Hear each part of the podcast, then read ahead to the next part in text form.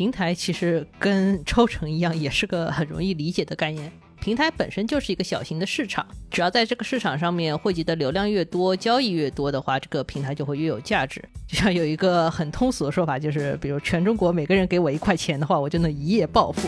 一九七四年的时候，一位年轻的经济学家叫亚瑟拉福，他在参加一个聚会的时候呢，为了向政府官员解释税率和税收总量的这个关系呢，他就随手在一张餐巾纸上面画了一个倒 U 型的一个曲线。后来这条曲线就被命名为拉弗曲线。某种程度上，我们也可以把国家来看作成一个平台型的巨大的公司，对吧？那么对于一个国家来说，收税其实就是对整个市场的参与者，也就是所有的国民来抽成。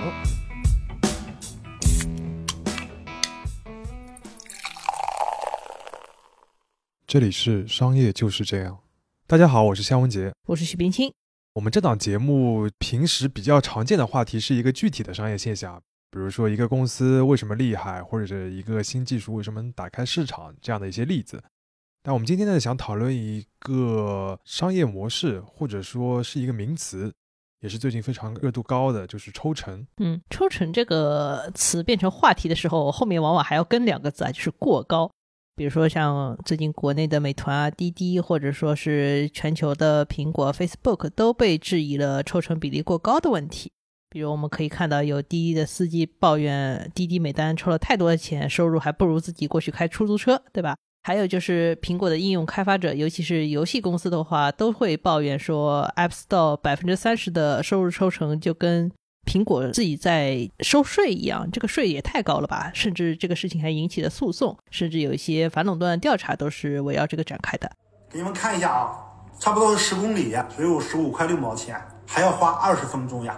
你说这个抽成，你说高不高？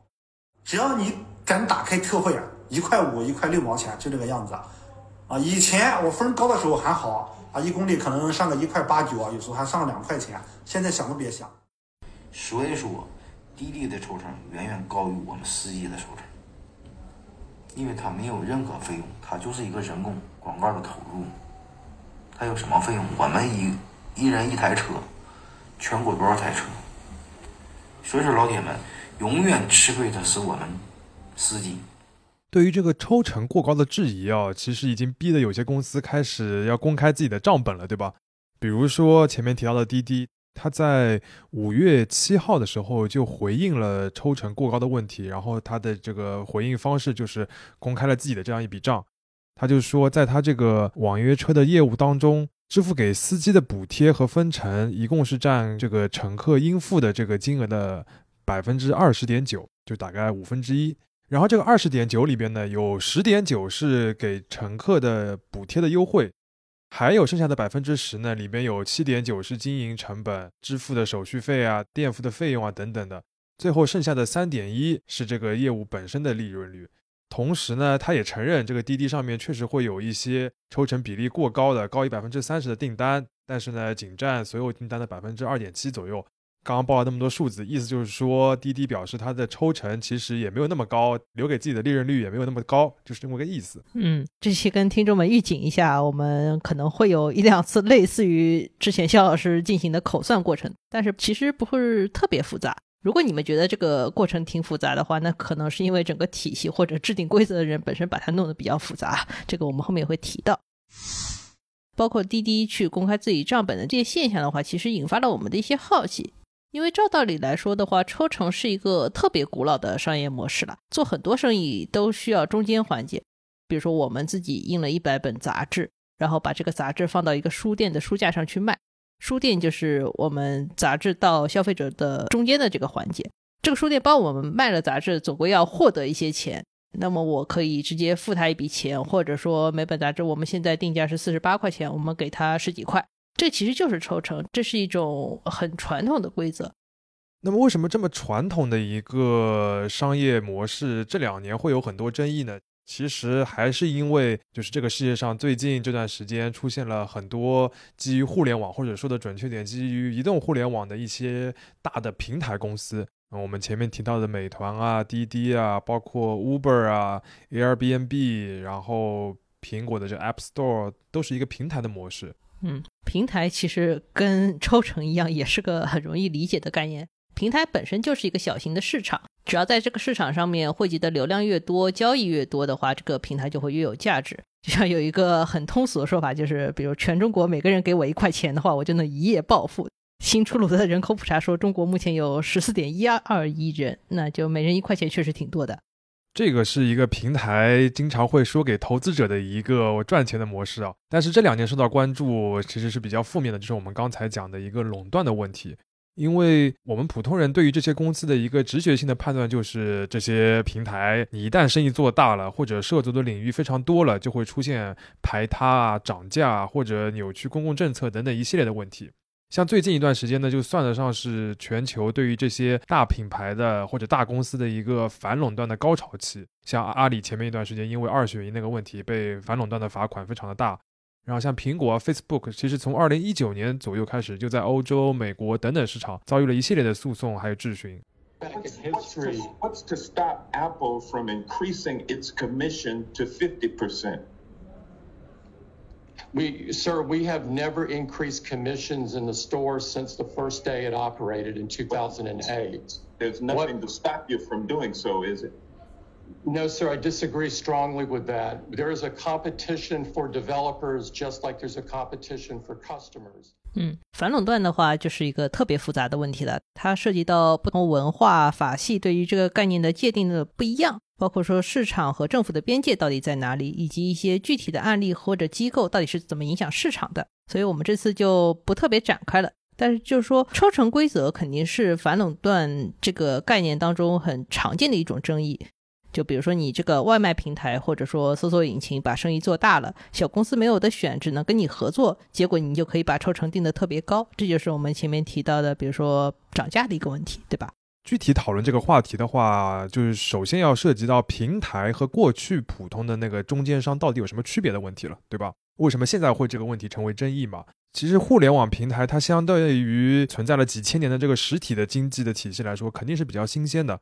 那这个新鲜，我们简单的来总结的话，其实主要有两个方面。首先是这个基于互联网或者移动互联网技术这些平台，它是单靠一个小的公司或者一个小团体，它是做不起来的。比如说一个外卖的服务，如果你不接入平台的话，就等于你要自己发传单、接电话，然后自己找人来帮你送，然后自己要做好客户的这个售后的维护。这个效率不一定很高，而且你要花费很多的精力，对吧？时间啊，物流的成本还一定会很贵。还有一个方面就是说，从比较朴素的逻辑来看啊，互联网平台确实有一定的资格可以获得更高的抽成，因为它聚合供需关系以及撮合交易的效率往往更高。简单来说，就是一个商家你到平台上来说，它可以给你带来更多的生意。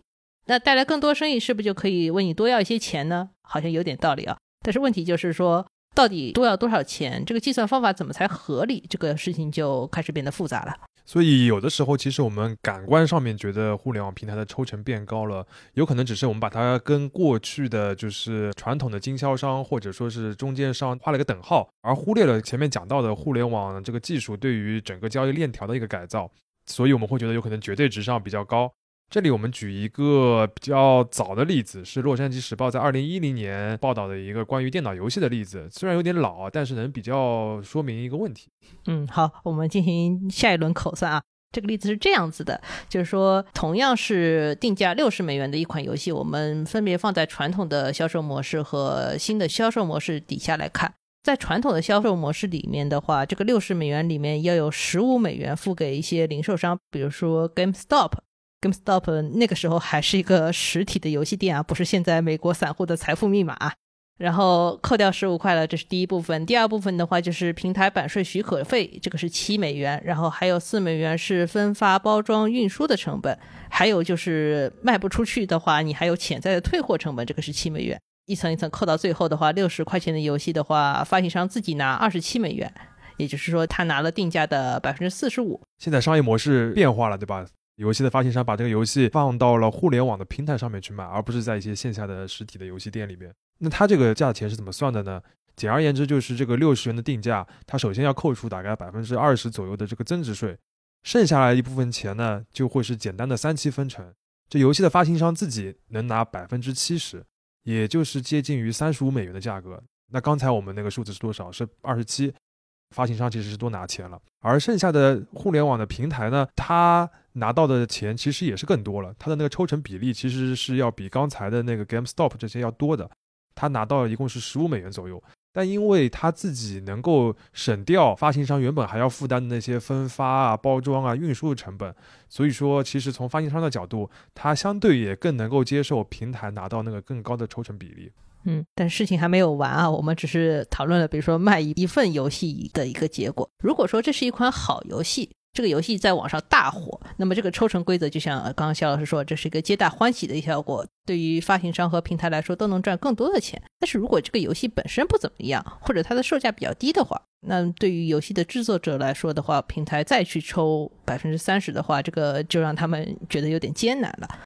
大家前面记得我们把这个游戏定价定到了六十美元，六十美元你想想换算成人民币的话，这是什么样的游戏才能卖这么贵，对吧？啊，就是主机游戏，对吧？对，我不玩主机游戏啊，但是我可能说知道，就是说现在另一种很热门的游戏都是，比如说小的工作室或者独立开发者开发的这种游戏的话，一般在互联网平台的定价只能卡到二十美元这个价位，因为一旦超过这个价位的话，很容易让玩家觉得不值这个价。那么，如果说二十美元，我们在经历刚刚这一个交税啊和平台抽成的过程以后，你就会发现就剩不了多少钱了。所以每卖出一份游戏，对于这些开发者都很重要，因为不卖到两三万这个量级的话，就是他们给自己开最低工资都有点做不到了，更不要说再收回原来的制作成本了。说到底啊，其实很简单，就是不论是怎么样的一个抽成规则，对于这个产品的供应者来说，它都是一个算总账的过程，对吧？它的目的就是要让自己最终能够赚更多的钱。我们都说薄利多销，但如果真的能做到多销的话，那么被平台多抽一点，这个利润薄一点也可以接受。但现实情况是，你这个规则已经定下来了，你这个利已经被平台规定的挺薄的了，但其实你还未必能做到多销，这就会出现一些问题。嗯，二零二零年底的时候，苹果就针对 App Store 的抽成规则进行了一个重大的修改，当年收益在一百万美元以下的 App，在第二年的抽成比例会减到百分之十五。这是一个很大的一个变动。总体来说，这是一个用来扶持小企业的计划。当然，看起来也能够吸引更多之前觉得抽成比例比较高的产品重新回到苹果的平台上。从商业的角度来说，苹果的这个降低抽成比例的做法其实是非常好理解的。你降低了之后，就能调动更多的积极性，或者是吸引更多的这些供应商，然后把这个市场做大。这个思路其实不仅是苹果这样的大公司用过。在很多个历史时期当中，美国这个国家的最高领导人也是这么认为的。这个事情其实挺好理解的，因为就是说，某种程度上，我们也可以把国家来看作成一个平台性的巨大的公司，对吧？那么对于一个国家来说，收税其实就是对整个市场的参与者，也就是所有的国民来抽成。然后这个抽成的话，他也要去设计我抽多少比较合适。一九七四年的时候，一位年轻的经济学家叫亚瑟拉福。他在参加一个聚会的时候呢，为了向政府官员解释税率和税收总量的这个关系呢，他就随手在一张餐巾纸上面画了一个倒 U 型的一个曲线。后来这条曲线就被命名为拉福曲线。然后这个拉福本人呢，地位已经上升到供给经济学之父的这样一个位置。他所倡导的呢，就是低税率的一个政策。然后这个政策在里根执政的时候呢，在全美都得到了一个推行。We call it America's tax plan because it'll mean tax relief. For American families, individuals, and businesses. It'll mean less red tape and lower rates for the majority of Americans. It will not be a tax increase. It will not expand the deficit. It will increase incentives to work, save, and invest. And it will mean that American technology can shoot ahead and it will help America outproduce and outcompete anybody anywhere in the world. 我们现在请听众们自己想象一下，或者自己找张纸啊，也跟拉佛一样画一个倒 U 型的曲线。我们来一起来讨论一下这个理论。倒 U 型的曲线意味着什么呢？就是说税率为零的时候，政府收上来的税也是零，这个很容易理解，对吧？但是税率为百分之一百的时候，因为没有人会喜欢就是把你的全部收入都收走的这种政府，所以说他们都会离开这个市场，甚至离开这个国家。那么政府也收不到他们的税。那么拉夫的一个想法就是说，在零到一百之间的话，就存在着一个能够最有效激励市场的一个税率，这是一个最佳的税率，也就是整个倒 U 型曲线的一个最高点。那么在这个最高点两侧的话，比如说你拉根线可以看一下，每一个税额都可以对应着高低两种税率。也就是说，为了达到同样的收税目标的话，不一定要采取高税率这种很容易惹恼大家的方案，对吧？可以采取一个更温和的低税率方案，同样能够达到效果。听上去好像很有说服力啊！就按照拉弗的这个理论，其实这些平台公司就不应该为了扩大收入，一门心思的提升这个抽成的比例，对吧？而是应该去寻找最有效果、能够激励市场的一个最佳的抽成比例。嗯，但是仔细想想，你就会发现这个拉弗曲线就是一个特别理想化的模型。它套用到商业社会里面的话，其实实用性非常的差。首先，最佳抽成比例本身就是挺难确定的。逻辑上，你不去做实验的话，怎么才知道哪个是最佳的比例呢？那么商业公司来做实验，这个成本又是很高的，所以这有点难。其次就是说，很难确定这个公司目前的抽成比例是否已经在比较合理的那个位置了。它到底是在曲线的左侧呢，还是右侧？它到底是一个潜在的高税率还是低税率呢？那你就不知道接下来我应该是增加还是减少呢？虽然说现实当中有很多更具体的测算模型，但是多少都是要靠试的。这个就我们前面提到试这个事情本身，对于商业公司来说就是一个成本很高的做法了。所以是不是也可以这么理解，就是所有的平台公司现在在调整一些抽成的比例也好，或者具体的规则做法也好，都是在测试自己是否是接近了这个最佳的位置。或者是在寻找一个最佳的盈利模式，对吧？对于一个平台公司来说，但是消费者也好，或者监管部门也好，他们多少会有一种先入为主的观念。我觉得这也很好理解，就是觉得这些大公司你已经这么大了，你已经赚的太多了，你必须要降低你的抽成的比例。更加重要的是，虽然说我们前面提到了公司和国家在某种程度上可以类别。但是公司毕竟跟国家还是两个东西。仅仅在抽成这个事情上，如果说一个国家离开了税收的话，它就失去了几乎最主要的经济来源。但是说，如果是我们讲一个零抽成的平台的话，它大可以发展其他的商业模式，比如说去打广告啊，或者说做会员直接收费啊，它有很多种方式。另外的话，抽成和税收的话还是有差异的，就是说税收只包含政府和纳税人两个群体。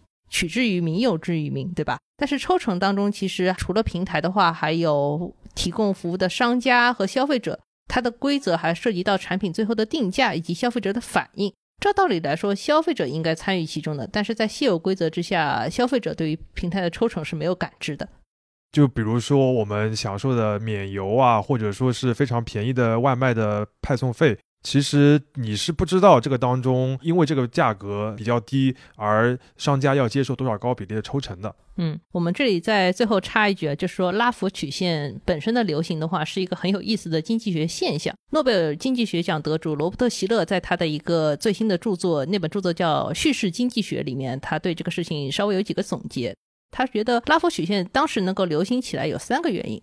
首先，因为它是个很简单的图形，对吧？所有人都可以画一个倒 U 型，而且它当时在这个故事里面还是被画在一张餐巾纸上的，这个其实是媒体很喜欢的故事啊。其次就是说，这个理论很容易理解，对于现实的解释力看起来也挺强的。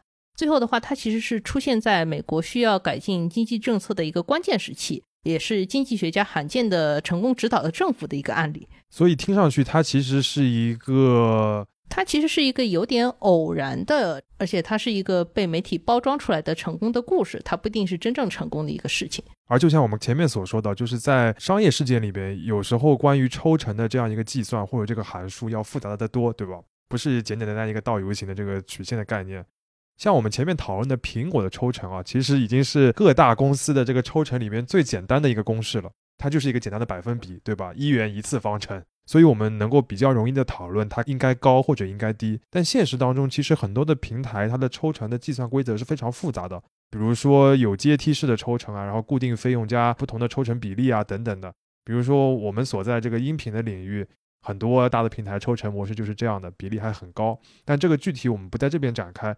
我们后面会讨论到这个复杂的抽成的规则对于整个这样一个市场会有怎样的影响。嗯，本质上的话，抽成去讨论的还是薄利多销这两个维度。这个事情我们在一期音频节目里面肯定没有办法给出很明确的分门别类的介绍或者说结论，但是我们同样可以像前面讨论拉弗曲线一样来理解它为什么在这个时间点成为这个商业世界里面很重要的一个话题啊。首先，因为它也是一个非常简单的一个商业模式，对吧？所有的普通人都可以理解，都可以讨论这件事情。其次，它和大公司的这个业务扩张，或者这几年最显著的这个经济现象是紧密相关的。然后又会和普通人的一个最常见的心理相关，就是我们天生就会对特别大的公司有一种恐惧感。最后的话，它其实也是借助了几个故事化的场景扩散开来的，比如说困在系统中的外卖骑手啊，滴滴司机对于收入的抱怨啊，或者像 Epic 这样的一个游戏公司把苹果告上法庭啊等等的。结果就是像那个叙事经济学里边讲到的一样，抽成这个概念变成了商业世界中那些庞然大物的那种触手的感觉，对吧？把所有的商家都牢牢的绑在里边，形成了这样的一个叙事和故事。嗯，但是如果大家把我们刚才这些讨论转成文字啊，大家 Ctrl F 一下，会发现我们提到的次数最多的词还是复杂。就是再强调一遍，抽成本身是一个特别复杂的商业行为。对于它的评价的话，肯定不完全是基于道德角度来做评价的。嗯，呃，举一个非常简单的例子啊，就是我们一直前面会讲到抽成和垄断之间的一个关系，对吧？我们会暗含一个前提，就好像觉得那些小的商家是完全没有选择的，或者说在抽成这件事情上面，平台是占绝对优势的。但是实际上，所有的这个商业的当中的参与者，大家都是会算账的。一旦你是一个亲身参与其中的人来说，尤其是事关你个人的很多利的时候，你是会很清楚的算清楚这笔账的。只要这个市场还处于一个开放的状态，因为大家都会算，所以大家还是有一定的选择权的。嗯，事实上，以佣金率啊或者抽成率变化为代表的价格战的话，其实是现在市场竞争的最最主要的形式之一了。即使是垄断型的平台的话，也要时刻警惕会不会被新兴公司以这种方式来挑战自己的业务。举个很简单的例子，比如说拼多多和阿里。阿里的收入的话，一部分是靠广告的，一部分是靠佣金的。但是拼多多这个平台的话，它作为一个电商平台，它整体上都不收佣金，它的盈利上远远比不过阿里。但是它就是靠不收佣金这一点，把业务的规模做得很快。嗯，当然有可能现在拼多多也会被认为是一个新的有一定垄断性质的平台，比如它对它的供应商有各种各样压榨的这种批评存在。接下来会发生什么？其实也未必不会出现一个新的平台，对它已有的这些问题来进行竞争。嗯，当然，这种市场竞争下形成的某种平衡是需要一些时间的过程的。在现阶段的话，我们必须承认，有些平台的话确实形成了一定程度的垄断，或者说相对优势的地位，能够使它在单方面决定一些抽成的规则，让小的供应商们活得很不舒服。所以这个问题就又变了，就是说我们如何改变这种现状。这里我们还是不做一个简单的道德的判断啊，而是讲一个点，就是规则公开。除了我们刚才一开始提到的滴滴为了回应公众，他公布了一部分自己的账目以外，另外一个案例就是因为抽成被指责的美团，对吧？他公开了自己的一个抽成的细则。这里我们不做数学题了，我们只是简单把这个复杂的抽成细则再跟大家讲一下。美团的话，现在抽成分为两个大的部分，一个大的部分是技术服务费，一个大的部分是履约服务费。先说技术服务费，技术服务费的话，它有保底的一个数字，也有固定的抽成比例，看谁高就选择谁。然后履约的服务费还要更复杂，它要细分为距离收费、价格收费和时段收费这三个部分。就是说，你这一单送餐的距离远近，这一单本身的价格高低，以及你到底选择早上来送还是晚上来送的话，都可能会影响最终的服务费用的总额。根据商家自身的情况的话，这两部分服务费还可以有不同的折扣系数，所以它其实个非常复杂的公式。刚才约老师自己讲这一段的时候，讲完了之后都要大喘几口气啊，就是念起来都非常累，你可想而知商家想起来有多少累。那美团他自己目前把这种状态是称之为规则全透明的精细化的一个计费模式。商家是可以看到它，它确实非常透明。但是问题是，就是我刚才听下来，觉得这个规则是不是也过于精细了？精细到对于商家来说，他已经失去了那种实际的理解和讨论，或者去讨价还价的这个能力了，就会变成你怎么说，你怎么定就怎么来吧。很少有餐馆真的会按照这样一个精细的标准，重新的核算自己的运营成本，然后再回头去调整各个菜品的价格啊或者定位。嗯，结果我们发现这个市场就会产生一个变化，就是有的餐厅自己懒得算了，他就会引入一个新的中间商，就是专门的代运营公司。这些代运营公司会帮你去算，他就会把这些复杂的规则都吃透，来帮你制定合适的做外卖生意的策略。当然，还有的餐厅就索性根本不要做外卖了，因为外卖跟堂食的商业模型是完全不一样的。它既然需要另一个专业的团队来应对的话，自己的规模或者已有的特点都不适合做外卖的话，就索性不要费心费力去做这个薄利多销的生意了。其实从平台的角度啊，这种公开透明更多是一种合规或者是公共关系方面的一个考虑。如果真的要形成一种有效的抽成规则的调整，或者说是平台和商家之间的互动。其实，在现有的这样一个商业合作的这个关系当中是很难实现的。你其实需要一些类似于行业联合会一样的组织，然后这些组织能够与平台开展一个专业的谈判。当然，这个话题就更加远了，在中国也不一定很现实。嗯，目前而言的话，当然公开规则的话，还是要比不公开规则要好很多。但是这个事情的核心问题依然在于规则的制定方是平台自己，他既当裁判员又当运动员。这个时候，在这种诱惑之下，平台能不能控制住自己扩张或者盈利的欲望，去选择一个长期来看能让整个市场参与者都共同成长的规则的话，其实是挺重要的。但我们觉得这也挺理想的，因为就是说每个人都去赚取合理的利润，这是一个长期来看理性的选择。但是在现在这么快速变动的时代的话，怎么去找这个合适的点的话，大家都没有很好的答案。就有点像这个农业里边，对吧？你那个伐木或者是种植，你要有一定的控制，你不能一下子全把鱼捞完，或者把这个木头都砍完，你要掌握一个度。但是如果你突然去种一种全新的一种经济作物，或者是从事一个新的一个行业的话，你有可能不太容易一下子就找到这样一个规律。简单总结一下，即使是抽成这么一个古老的商业模式，在现在这种平台经济的发展过程之中，也受到了很多质疑。这个现象一部分是由我们前面提到观念驱动诞生的，比如说普通人对于大公司有很多恐惧，或者说他们一下子就相信了像拉弗曲线这种很理想的模型。另外一部分的话，就是确实是真实存在的问题，比如说平台自己制定规则，或者它的服务和收费水平没有办法匹配等等。对于传统的商业模式的改造的话，其实是特别困难的。所以说，互联网公司赚钱的方法跟几千年前的实体经济相比，没有任何的本质区别。我们还是不可能去脱离比例来谈抽成问题，当然也不该人为禁止那些提供了优质服务的公司来追求更高的收益率。说到这个比较高的抽成比例，其实可以举一个小小的例子，就是现在全国最大的一个房屋交易的平台贝壳。对二手房的交易当中，它规定的佣金标准是百分之三，买方承担百分之二，卖方承担百分之一。当然，这个房地产交易的佣金和我们前面讲的抽成还有很多不一样的地方。然后贝壳这个公司也有很多的特殊性，我们这个以后可以再找机会继续讨论。在这里，我们只是简单的来说明一下一个很简单道理，就是别觉得抽成或者佣金的比例一定是越低越好。嗯，以及不是说佣金一定是配不上服务的。像贝壳的话，服务确实还是不错，对吧？嗯，说到底，商业不是做慈善，它也不是一个完全的公共服务。虽然有的商业行为是跟公共服务相关的，但是当我们在评论好或坏、高或低的时候，我们最好尽量避免用这种定性的一些表达方式，而是更加清楚的去了解它背后复杂的完整的规则。最好的一个市场状态，它肯定不会诞生于社会关怀当中，而是诞生于实实在在的市场竞争当中。商业就是这样。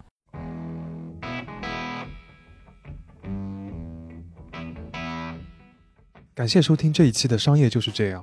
你可以在苹果播客、小宇宙、喜马拉雅、网易云音乐、QQ 音乐等平台收听我们的节目。微信公众号“第一财经 e magazine” 也会推送每期节目的内容。如果喜欢我们，欢迎你在苹果播客等平台给我们五星好评。也期待你在公众号或各个平台与我们交流，我们会尽量回复每一条留言。下期见。